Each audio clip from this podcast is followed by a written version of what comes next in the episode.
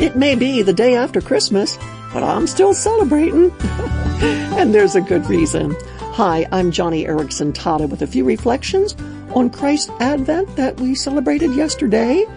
Because when you think about it, the first coming of Jesus attracted so little attention except for the, well, the small group of shepherds who hurried to the manger. The angels appeared in the sky only for an instant and then they were gone. After those few seconds, everything was back to normal. So, apart from the shepherds who noticed, the entry of Jesus into the world was so quiet. Maybe it stirred a few animals, but certainly no people. And probably the next morning it was just another ordinary day in Bethlehem. The Roman soldiers set up street tables for the census, and inside the crowded inn, the inn from which Mary and Joseph had been turned away, those out-of-towners headed downstairs for breakfast. Maybe a few travelers made their way to the stable, but did any of them hear the cry of the newborn infant in the far stall? I doubt it. So except for the Roman census, it was business as usual. No one knew, they didn't realize that the night before, God stepped into human history. God slipped into our world virtually unnoticed. That was the first advent. But oh, what a contrast it'll be at the second advent when Jesus returns. Revelation chapter 1 verse 7 describes, Look, he's coming with the clouds, and every eye will see him, and even those who pierced him, and all the peoples of the earth will mourn because of him. Every single eye of every person on earth shall witness his arrival.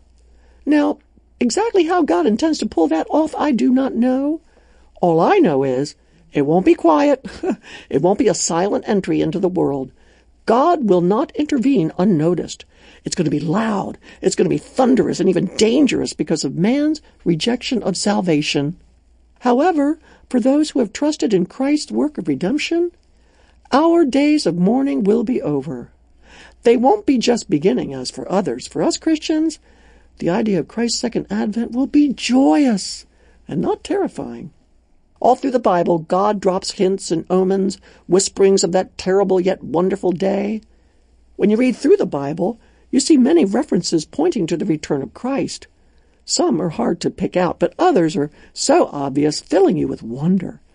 Whenever Ken and I have come across these hope-filled passages, we'll say, look, look, Isaiah's talking about the second coming here. Or, hey, Ezekiel's highlighting Christ's return right here. Or, Look, here's David writing a psalm about Jesus coming back. Reading all the way through the Bible really gets your heart pumping for the return of Christ. And Ken and I are going to read through the Bible again in 2020 and we'll be doing it in chronological order. That way, you get a really good feel for the flow of the Bible's history.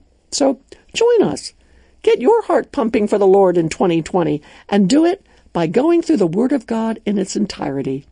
Visit johnnyradio.org to download our chronological reading plan. And while you're there, ask for your free copy of our Bible Overview pamphlet. The Bible Overview pamphlet gives a blow-by-blow listing of each book of the Bible, how it fits into the chronology of God's Word, and what you can learn from it. Because if you're going to read through God's Word, this Bible Overview pamphlet will really help. It's all there at johnnyradio.org. Get ready for the second advent of Jesus. The Word of God is filled with references to His second coming, and you don't want to miss a one of them. Read what God has to say about it, and a lot more at johnnyradio.org.